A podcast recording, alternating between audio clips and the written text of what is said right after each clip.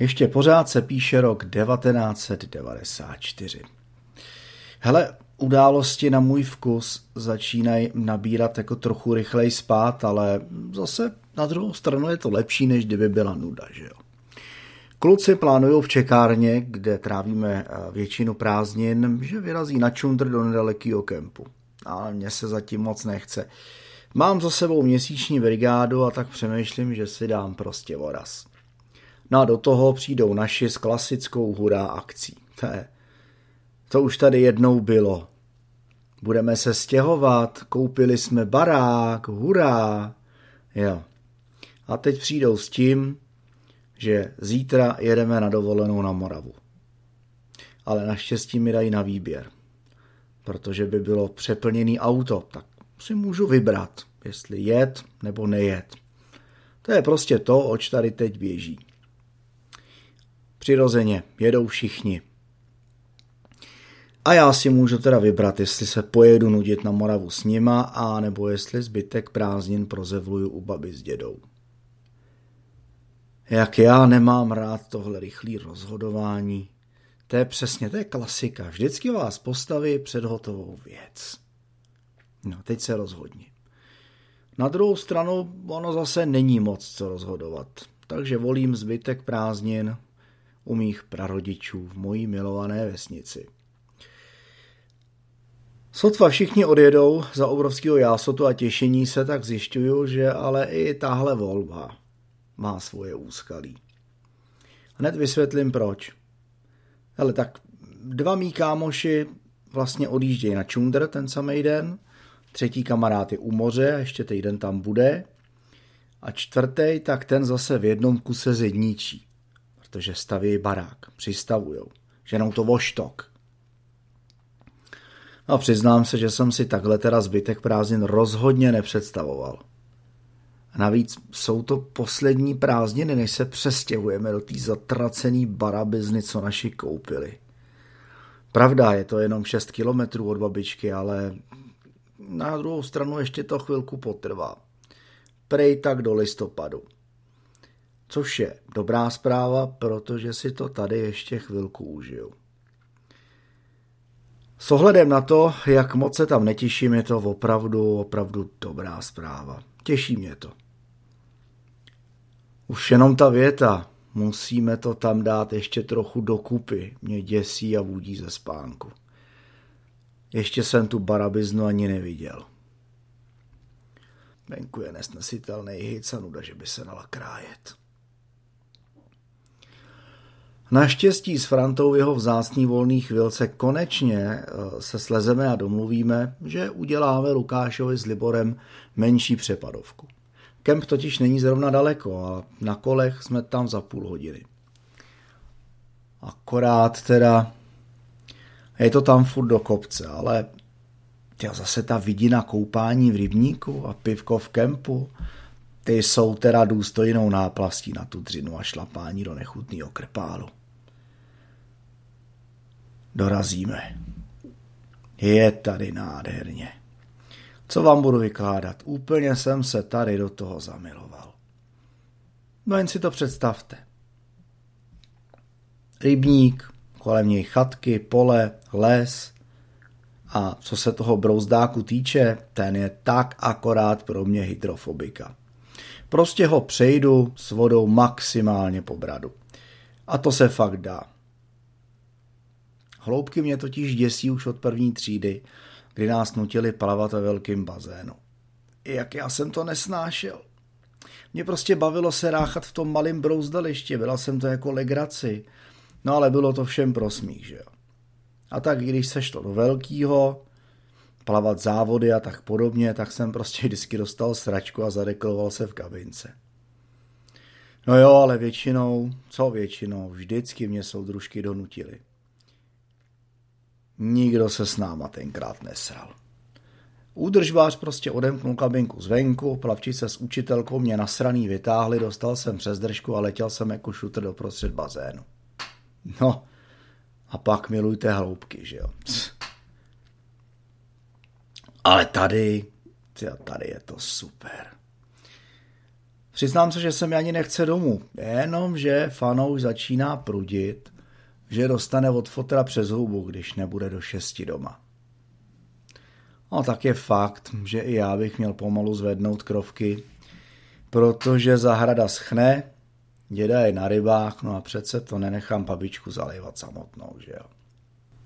Ale Libor, ještě než odjedeme, dostane naprosto unikátní nápad. Ale vole, tak přijeď ne, veď máš stejně na práci. No jo, ale teď nemám stan, v čem budu spát se s váma, budu mačkat v tom mrňavém áčku. Nakonec Lukáše vypadne, že má přece v garáži pověšený to áčko, co jsme v něm jako kluci trávili prázdniny u nich na zahradě. Takže absence mýho dočasného příbytku je vyřešená mávnutím ruky. Když dorazím domů, zaleju zahradu, svěřím se s tím nápadem babičce a právě dorazivšímu dědovi. Ani jeden nemá námitek, naopak. Babička mě s radostí nabalí kapesným na čtyři dny, přidá hromady jídla, no a Lukyho táta, ten zahájí akci opravu děravého stanu. Takže druhý den po obědě už si to pěkně valím rychlostí želvy směr kemp. Jedu busem a je nesnesitelný vedro. Jenomže ta vidina toho, že tam strávím celý čtyři dny, čtyři dny na mým prvním, prvním obrovským, opravdickým čundru v životě, když nepočítám dovolenou s kámošem, jeho ségrou a jeho rodičema, ty bláho. Natěšené jako sáňky na první sníh samozřejmě v buse zapomenu tyčku, takže ji musíme improvizovaně vyrobit z klacku. Vedle nás táboří Polák jako. Ale s tím týpkem je neskutečná prdel. Hned první večer nás vožere a zhulí nějakým divným matrošem. A jak se tak světej potuluju po kempu, potkám spolužáka. Cože největší metlu z naší třídy, největší mánička, největší rebel, vole. Jo. Taky solidně nakoupil. Takže dáme na diskošce pivko, dvě, tři, pět. A jak tak popíjíme a křičíme na dýze jeden na druhýho, tak z něj vypadne, že jeho rodiče tady vlastně nedaleko v osadě mají chatu. Ten večer navíc zakončím divokou bliatikou a nakonec se ráno probudím vedle svýho stanu. No co, no, Wolfous mi to prostě nevyšlo. Nevyšel mi krok. A jak je mi tak ráno blbě? Teda nejenom mě. Sedíme s klukama před stanem. Koušeme dva dny starou housku a plánujeme večerní táborák. A jako berete to? V 8 hodin ráno plánujeme večerní táborák. Je to vlastně na rozloučenou, protože jako druhý den odjíždí. A jak jsem tak ještě nalitej, pozvu na tu velkou akci právě procházející krasotinky. Ty vole, oni fakt souhlasej. No nekecej, ty ale to se poseru. Že bych měl regulérní rande? A tak neváhám, ducha přítomně vyskočím, ještě se trošku motám, ale vyletím jako pérák se slovy, že jdu schrastit klestí na zátop a jestli se některá zdam přidá, abych ty klády netáhl z lesa sám. No tak, typoval jsem, že se přidá Lenka, protože se mi líbila, byla trošku starší, ale to prostě mlčí, nezájem. Ale závěsí se do mě Marika. Taková malinkatá baculka, ze kterých se vyklube veselý tichošlápek. Naprostě holčina, která mlčí, jde v závěsu za mnou, hyňá se mým trapnohláškám a občas taky něco vtipného pronese. Asi po hodině bloudění po lese nacházíme uschlej smrček. A jak ho tak táhnu za sebou, zakoukanej do marči, tak si samozřejmě nevšimnutý brázdy, kterou za sebou nechávám, že jo. Marča, ta se tomu chichotá. Takže u ní zajisté boduju jako nejvtipnější týpek pod sluncem, ale Jakob, Jakob ten je jinýho názoru. Sundá mě na první dobrou, co prej jsem to zadebila, táhnout z lesa celý strom, že opravdu stačilo jenom pár větví na zátop, protože dříví sehnal od hostinskýho. A jako jsem já nějaký vševěd nebo co? Holky nakonec večer opravdu dorazí. Marča, ta se tak krásně tulí, opejkáme spolu špekáčky na jednom klacku. S klukama podsumláváme kuželky, holky přirozeně limonádu.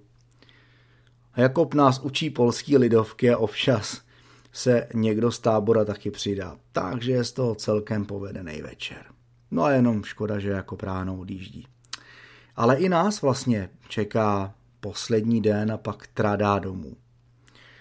Marču vyprovázím ještě k nedaleký chatě, kde tráví prázdniny u svých prarodičů.